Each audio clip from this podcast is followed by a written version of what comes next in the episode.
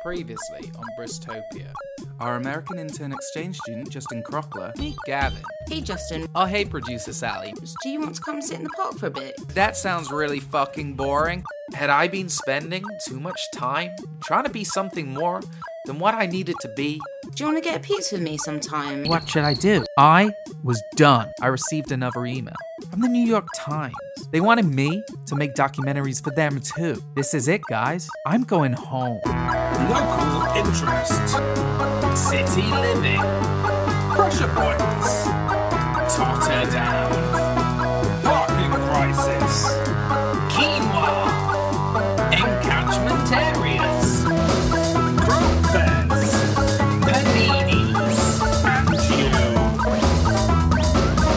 Hello and welcome to Bristopia. I am your host Andy Price, and we've got a fun-packed episode for you today. Uh, now, if you're new to the show, then hi, welcome. This is a radio show aimed at both Bristol residents and potential tourists or visitors. Uh, but if you are neither, but have a passing interest in gritty and investigative documentaries, well, I think we got you covered. So, what's in today's show? Well, actually, that's a good question. For those of you that haven't listened back to the past episodes, we generally start the show with a catch up of all the weird and wonderful things that have taken place in this reckless urban area over the last few weeks. Here we talk about the disastrous results of bumbling mayors, new business propositions, events, and all that other kind of jazz. Uh, and then we'll tend to have a guest or two in before finally our American intern exchange student, Justin Crockler, will present one of his soon to be award winning documentaries to close out the show. Uh, but well, at the end of his last piece, uh, last episode, he kind of well, well, he left. This is it, guys. I'm going home. See? So Justin's left me in the lurch and he's gone back to America. So I've had to find my own material for this week's main story at the end of the show. So um, you know that can be a bit ropey. Oh, hey, producer Sally. Um, she's just walked in the door. Now, Sally uh, was part of one of Justin's stories a couple of episodes ago uh, when they got pretty close and ended up going on a couple of dates. You knew Justin better than any of us, right, Sally? oh, Sally, what's up? What's the matter? I just miss him so much. Who? Justin. Oh, yes, of course. Sorry, I've forgotten all about him. You two were dating, right? For two months. It was glorious. He was such a charmer. He didn't even like musicals, but he bought us tickets for Wicked at the Hippodrome, and he was so kind and generous. He said I could have both tickets. I took my mum. Uh, I'm, I'm not sure. That sounds like But then he just left. How could he do that to me? I thought I thought he was the one. that made this podcast worth listening to, right? Well, that's where you're wrong. What are you talking about? Don't worry, Sally. I'm going to help you forget all about him uh, because I'll be presenting this episode's main story later in the show, and it's going to be amazing. Really? You know you've got to interview people in that, right? You're well, you're not really a people person, are you? All right, you don't have to be a about it. Anyway, we better get on with the show. Do you want to stick around for the news headlines? Sure. All right. Here we go.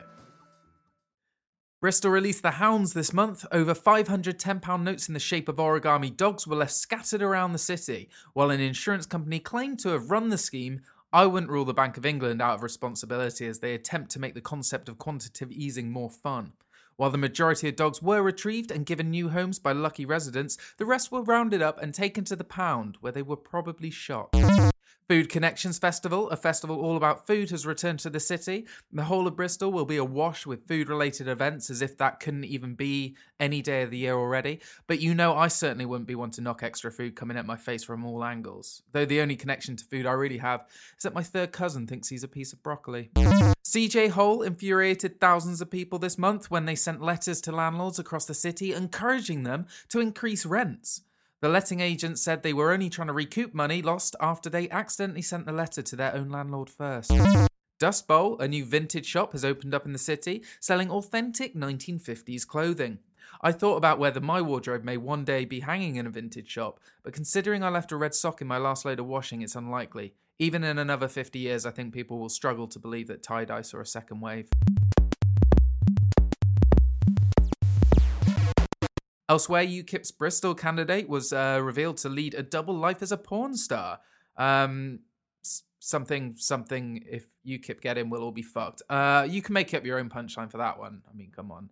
An article in the Bristol Post about the revelation said that his blogs for UKIP, quote, make no mention of his alternative career, because I plaster this podcast all over my CV. Actually, I did put it on this week. A man let residents choose his next tattoo in a bid to raise money for charity. Anyone who donated a fiver to his cause was able to submit a tattoo design, and the winning design was drawn from a hat. Turns out his mother won after making multiple submissions, which were all just a picture of a disappointed face. Withdrawn, a new installation by the same guy that came up with the Park Street water slide last year, was set up in Leigh Woods. It featured an array of abandoned fishing boats marooned in the woods in a bid to highlight the decline of the fishing industry in the southwest. Local fishermen, however, were said to be confused by the project, noting that in their experience they'd never caught anything in the woods aside from a couple dogging and mild hypothermia. Oh, and we couldn't let a mention of the outdoor cinema slide. In the last few weeks, everyone's timeline has been infested with notifications about friends joining the outdoor cinema event. You must have seen this. Even your 81 year old Nan's 14 equally elderly Facebook friends have probably all said they're attending. And it wasn't just Bristol that was set to host the event at a yet to be disclosed location at a yet to be disclosed time, showing a yet to be disclosed film for a yet to be disclosed price. Multiple and identical events had sprung up across the UK. Apparently, the whole thing is all down to an overambitious student who decided that a good business plan starts with a Facebook event. Though I'd much rather believe it was 30 entirely separate people from different areas of the country that all just had the really bad thought out idea at the same time. I think that'd be funnier.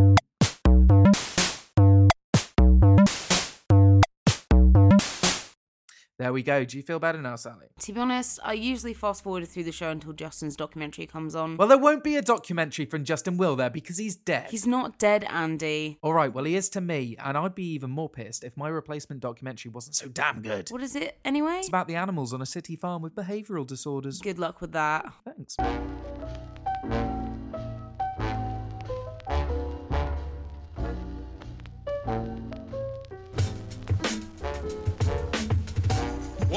True that nighttime devours the day, it is doubly true that every morning the sun returns to frighten away the cowardly darkness.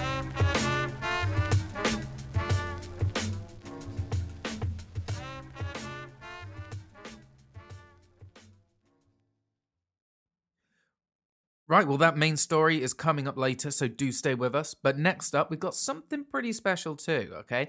Uh, sky plane spotted in skies over Bristol. Uh, that's what a headline from the Bristol Post cried earlier this month. Now, my own uncertainty over the pluralization of skies aside, because surely there is only one sky, this was actually a pretty cool story. Uh, though I'm not sure how many of you saw it because few other media outlets covered it. But uh, the Bristol Post did post up um, photos of the plane in the sky, so you can check that out. But you would have to go to their website. Uh, the plane itself was believed to be a Britten-Norman Defender aircraft, which carries a host of high tech equipment normally used for surveillance. So that's pretty creepy.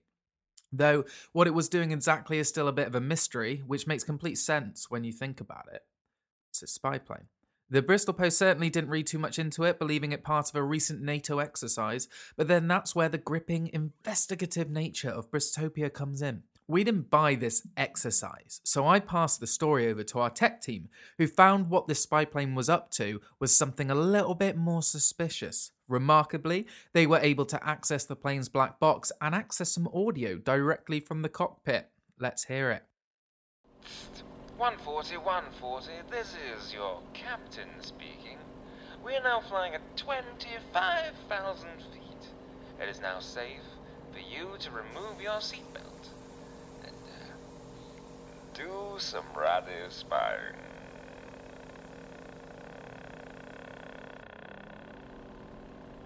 Now we're in the air, I can explain our mission to you, Mr. Fleetwood. Atticus Fleetwood, right? That's your name? Uh, yes. Fucking hell. Right then, Atticus. My name's Quentin Stockford. Hey, don't fucking hell me, Quentin. Right. I'm so sorry I had to take you away from your game of giant Jenga. I needed someone with your specific set of uh, style to uh, help with a very important mission. We're looking for a very specific type of lifestyle. I guess you could look at this like some sort of uh, hipster Kingsman situation. I am no hipster. Really, Atticus? Because it's quite obvious to me that isn't a natural curl in your moustache. What is this metal box anyway? So old school. Yes, it was, uh, it was built in the 1970s. Man, it's well ditched. What? Shoreditch. Oh. How does it still fly? Oh, it's good old fashioned diesel boy. Not any of that bloody beard or you run your crypto scooters on. What is this mission then? We're looking for a new London Borough. Well, we've been flying for hours and uh, just put on the edge now. Well, yes, uh, we're in Bristol, actually. That's miles. That's way too far out to be part of London. Ha! Yes, we still maintain the Falkland Islands to be British. Why does London need a new borough? What's wrong with the other ones? Okay, I'll level with you, Atticus. I'm from a secret military department known as the Ministry for Stimulating Gentrification, or MSG. We're on the verge of disaster. We're running out of areas in the city that everyday people can afford to live in, and gentrification is slowing down. Isn't that a good thing? No! If we can't keep moving middle class white people like you into poor areas of London, then growth will stagnate and the economy will fail. Why? Because London is the economy. God damn it, man. The way you're trying to recruit Bristol. Well, we've uh, we've had eyes on in the city for quite a long time now, and uh, it's very clear to us it's only a few tiny baby steps away from going completely up its own ass. What are these steps? Well, it's not like it has a buffoon-like mayor. Everyone's rejected that notion, right? Ah, no. Actually, Bristol's one of the places that did vote one in, and it's not going very well. Imperfect! So we need you to go in there and convince the city that it's part of London, so we can carry on with the unsustainable growth that the whole city is built on. Now, we've been planting the seedlings, but you're the man to bring them to life. You're going to start a tattoo parlor. Neck tattoos only. Oh, there will be a coffee machine. Okay. You will be the first place to only sell cortados. And in the summer, you're going to set up a paddling pool on the deck of the front of your shop. And you'll employ someone to roll a spliff all day. But he must never finish it. I think I'm gonna pass. I've got my pop-up sandwich crisp van. Going really well. It's too late. We're dropping you here. Pick up that parachute. You can supply your ridiculous crisp sandwiches to the people of Bristol. Let it spread like a zombie infection. By Xmas, we'll have the entire M4 corridor. Mm, Actually, sir, we might have a problem here. Captain Rogers? Um, I may have messed up. When Atticus said, well, ditch, my flight training sorta kicked in subconsciously. And during that whole conversation you two just had, I've been ditching the plane. We're, ooh, um, let me see, uh, I, 400 feet from the ground. You know, Rogers, you could have interrupted us much earlier. Um, yes. I'm sorry, sir. I was trying to be polite. I, um, I, I love you.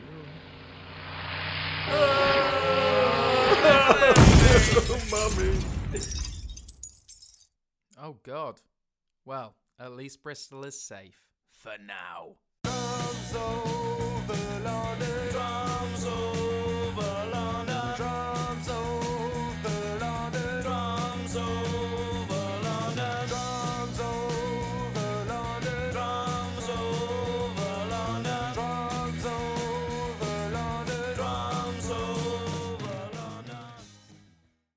Right, here we are. It's time for our main story. Now, I had Justin's big shoes to fill, but where he followed in the footsteps of his This American Life hero Ira Glass, I stayed a little bit closer to home and took £10,000 from Bristopia's petty cash to enroll in my own documentary training program run by my hero, Louis Theroux. Incidentally, we're now taking sponsorship applications because I've kind of bankrupted us. However, I can now stare an unwilling subject in the eye for three full minutes at a distance of just 10 centimetres. Plus, I've already had three voicemails from a Randy Christine Hamilton. See, Sally, Justin isn't the only sexy documentary maker in the world. I don't think I want to hear this. Tough shit. Why are you bleeping out your swearing? Because it's more economical than a swear jar. Now, while I was searching for this week's story, I came across a small facility opening up within one of our city farms that was dealing with a very serious issue. It was being run by a brash man in cargo shorts and a safari hat called Bob Wildlife. Let's find out more about the facility for emotionally and physically disabled animals.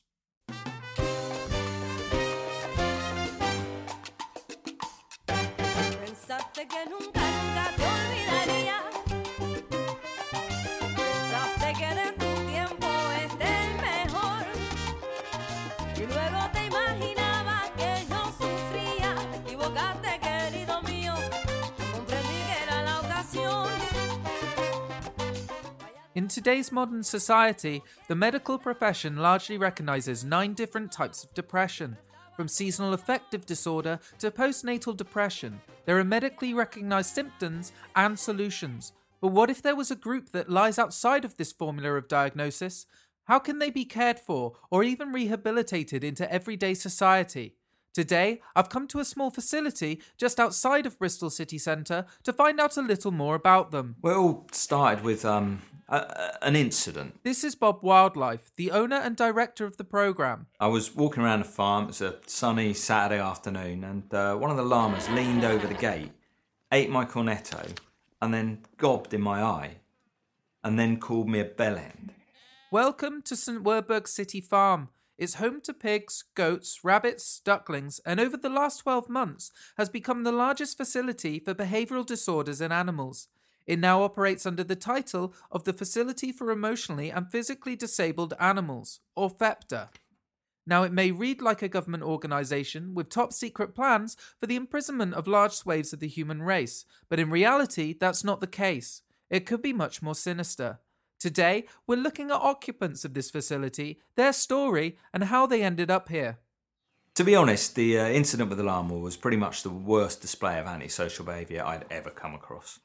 Bob said that this was the turning point and that a number of the animals under his care had begun to develop behavioural problems. See those birds? The ones building a nest. Well, no, they, they're collecting all these sticks, and then they put them in really weird, specific patterns. I mean, it's, it's essentially OCD, isn't It it? just looks like they're making a nest. Are you an expert on birds, mate? No. Well, I am. This is a symptom.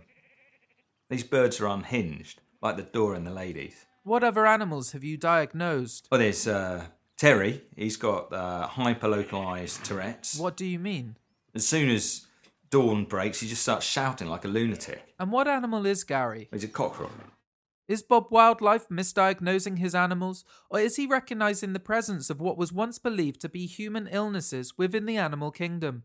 I was taking some time getting to know the different animals at the facility, like Ralph, a chameleon who I had the chance to play a game of chess with. Ralph had been on his journey to checkmate me for some time now, gradually camouflaging himself as a queen piece to take my rook. Ralph, I can see your eyes underneath the crown. I know you're cheating. And then I began to wonder was this a simple game of chess gone rogue, or was Ralph displaying signs of an antisocial personality disorder? Shortly, Bob returned to the yard with an iPad, wanting to show me further evidence of behavioural disorders in animals, this time outside the facility. What about this guy here? So, what we're looking at here is a video of a goat screaming. And what do you see in this video? Well, it's a, clearly a severe case of post traumatic stress disorder. Oh my. Well, naturally, a goat is a very passive animal. Their, their natural state is to stand around eating grass, giving the ground a gentle haircut. It's lovely. Not like this guy. He's clearly suffering. And if this was one of your goats, how would you treat it? Some kind of heavy dose of diazepam and barbiturates, I would imagine. I wasn't sure if Bob was joking, but as my laughter rang off past the pig pen, I was starting to believe that there was maybe something behind what Bob was saying. These animals certainly seem to be behaving in ways we'd diagnose as abnormal in humans. Was Bob onto something? My mind changed rapidly, however, when I approached a cage at the end of the farm that I hadn't seen before. Help, help me. Oh, hello, what's your name? Emma. Are you playing a game? No, Uncle Bob locked me in. How long have you been here? Since my parents dropped me off earlier this week. It had become clear that Bob had placed his niece in a cage like some kind of wild child animal. Bob, I just met your niece. She's not out, is she? Why have you put her behind a wire fence? Well, I went into the primary school the other day to talk to her and the rest of the children about dormice. And I was about halfway through explaining the origin of the word dormice. And uh, I looked at her and I happened to catch her eyes and she was just glazed over, zoned out, sat there impassively, like, like she wasn't So there. she was bored. I don't think it was that. How would that? What? I can't even. No, I don't think. But I, I, I've diagnosed her With what? this complete lack of emotion. That's a clear sign of early onset psychopathy. Um, I've locked her up until we can get a full psychiatric evaluation, which is probably going to be next week sometime once I finish building the um, uh, electric shock treatment machine. We're an independent facility. We just work with what we've got, um, and we've got some chicken wire and an old car battery. What Bob was saying was clearly a demonstration of his malpractice. I felt silly getting caught up in his world, believing that animals were a victim of disorder. I confronted the animal keeper in a final showdown. Bob, I don't think you've given me one example of how you're benefiting these animals. How can you say you're caring for them when your methods are potentially damaging? Damaging, I'll tell you what's damaging. Let me tell you about George, our turtle. George was showing signs of agoraphobia. Every morning, 8am, I'd open his hutch. I'd come back half an hour later, he'd barely have moved outside. Even by lunchtime, he'd hardly made it out. Uh, and we, so we started doing some intensive therapy, one on one, just me and George, and uh, came to realise that he was suffering from some kind of social anxiety, what what we used to call shyness. So um, organised a party, got a lot of the local foxes to come round, and uh, George really came out of his shell. Uh, and he seems to have gone off with them to, to have a better and more fulfilling life. And where'd he go? Well, I don't know exactly, but uh, presumably they have to come back for the shell at some point, right? I um, I, I miss him. I don't know, Bob. It sounds like those animals are dangerous. Well, no, they're his friends. He didn't have friends before. Well, he had one friend, but you know, apparently, apparently, uh, apparently, I wasn't good enough for him. With this, I began to feel a little sorry for Bob Wildlife. While misguided, as the afternoon continued, he began to show real passion and love for his animals. What I'm doing here is a force for good. I shouldn't have to jump through hoops getting training or licensing or knowledge or expertise. To be honest, this health and safety Green Party Clarkson bashing bullshit really gets my goat. Now that surprises me. As the owner of a farm, I would have thought you had concerns for animal welfare and pollution. I don't know why you'd think that. My farm's in the middle of a bloody city. The pigs have got the lung capacity of Jack Nicholson on holiday in Cuba. Okay, you see that rabbit? Where? That one. Jumping in the pond. That's just the tip of the iceberg. What's he doing? Jumping in the pond all the time. That's a duck, Bob. Oh yeah, you're, you're right. Sorry, Jim. You're all right. Carry on. I guess the thing is, I'm animal blind. I'm, I'm humanist and I'm animalist. I don't distinguish between animals or children or people. They're just individuals that need my help, my guidance. These animals have been abandoned. They're on their own. None of the parents come to visit them. I'm in loco parentis. I'm being paternal. People don't respect animals like I do. You know, cats don't want to be all over the internet. They want their privacy, but we don't listen. What if someone uploaded a video of you every time you walked into a door or fell into a bath or tried to jump onto a wall and just fell a bit short? What Bob doesn't realise is that there are human beings living the reality of these illnesses every day. By treating these animals like humans, he's treating these people like animals. I'm wondering if you might be um, a bit of a nasty man, Bob. What are you. Actually, you know what? Maybe I am. I guess you wouldn't be the first to say it. My best friend, he calls me an arsehole all the time. He says he's joking, but I know. He thinks I'm a pile of trash. Maybe I am. I just want. I want to do something good in my life. And these animals, well, they stick around. I just don't want to be the guy that recognises a cry for help and does nothing. It's my paternal nature, and I just, I just love them so much. You know, I can't have kids. But you've got plenty of baby goats. I mean, actual children. That's okay. I, I got it. I'm used to being on my own. Maybe baby goats were as good as I deserve.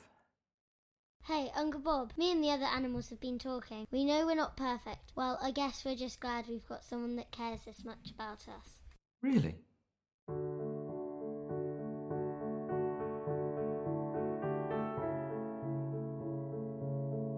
The sun set that day on some Werburgh City farm with a little less doubt in the air, like a cloud had been lifted from the uncertainty that surrounded this new facility.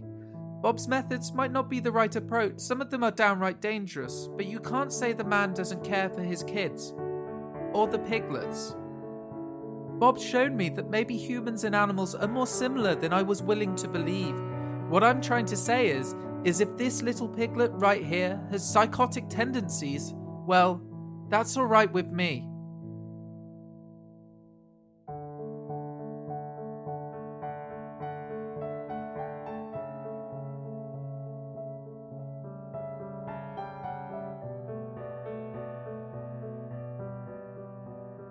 You could call this bit uh, a walk on the wildlife, because my name's Bob Wildlife. Well, yeah, think about it. And that's it for this week. Hope you enjoyed my documentary, the first of many, no doubt. Oh, great. Sally, alright, I know you're hurting. I know you miss Justin, his phenomenally accurate and well crafted documentaries, but it's been a month. You need to get over it. I don't think I can carry on with the podcast, Andy. Sally, You can't leave. I'd have to do this whole thing by myself. Imagine that. Andy, are you alright? I don't. I guess I miss him too. His next documentary was going to be about a startup that organises strip poker themed office parties. I was so excited about that one. I miss his voice too, and when he came into the office, the way he used to hold my hand because I was afraid of the elevator. Well, I guess we're both a little lonely now, aren't we? But hey, at least we have each other. Yeah, we do, don't we? I'm glad about that. Me too. So I guess there's only really one thing for it then. Yeah? Yeah. Come here. And book some bloody plane tickets, a hotel, and a ticket to Disneyland, because we're going to New York. Um, Disneyland isn't in New York? Who fucking cares? We're going to Disneyland. We're gonna go get Justin Ugh, back. Justin didn't go to Disneyland. Fine, then book us some flights to wherever Disneyland is, then another flight the next day to New York to see Justin, and then buy me a spare pack of pants for when I shit myself on Space Mountain. God, I hate you. You'll change your mind when I get you Goofy's autograph.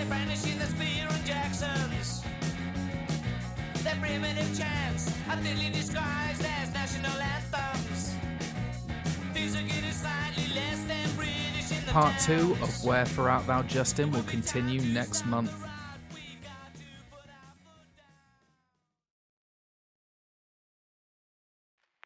Today's episode of Bristopia was written by myself, Andy Price, and featured either writing or voice contributions from Ellen Waddell, Dan Izzard, Luke Sargent, Emily Waddell, Owen Pachusco, Mickey Baker, Emma Ravel, Richard Challens, and Ben Thurston as Bob Wildlife. Please do follow us on Facebook forward slash Bristopia and on Twitter forward slash Bristopia pod. And for more information and show notes, go to chaplinmoustachecomedy.co.uk forward slash Bristopia. This episode was brought to you in Technicolor.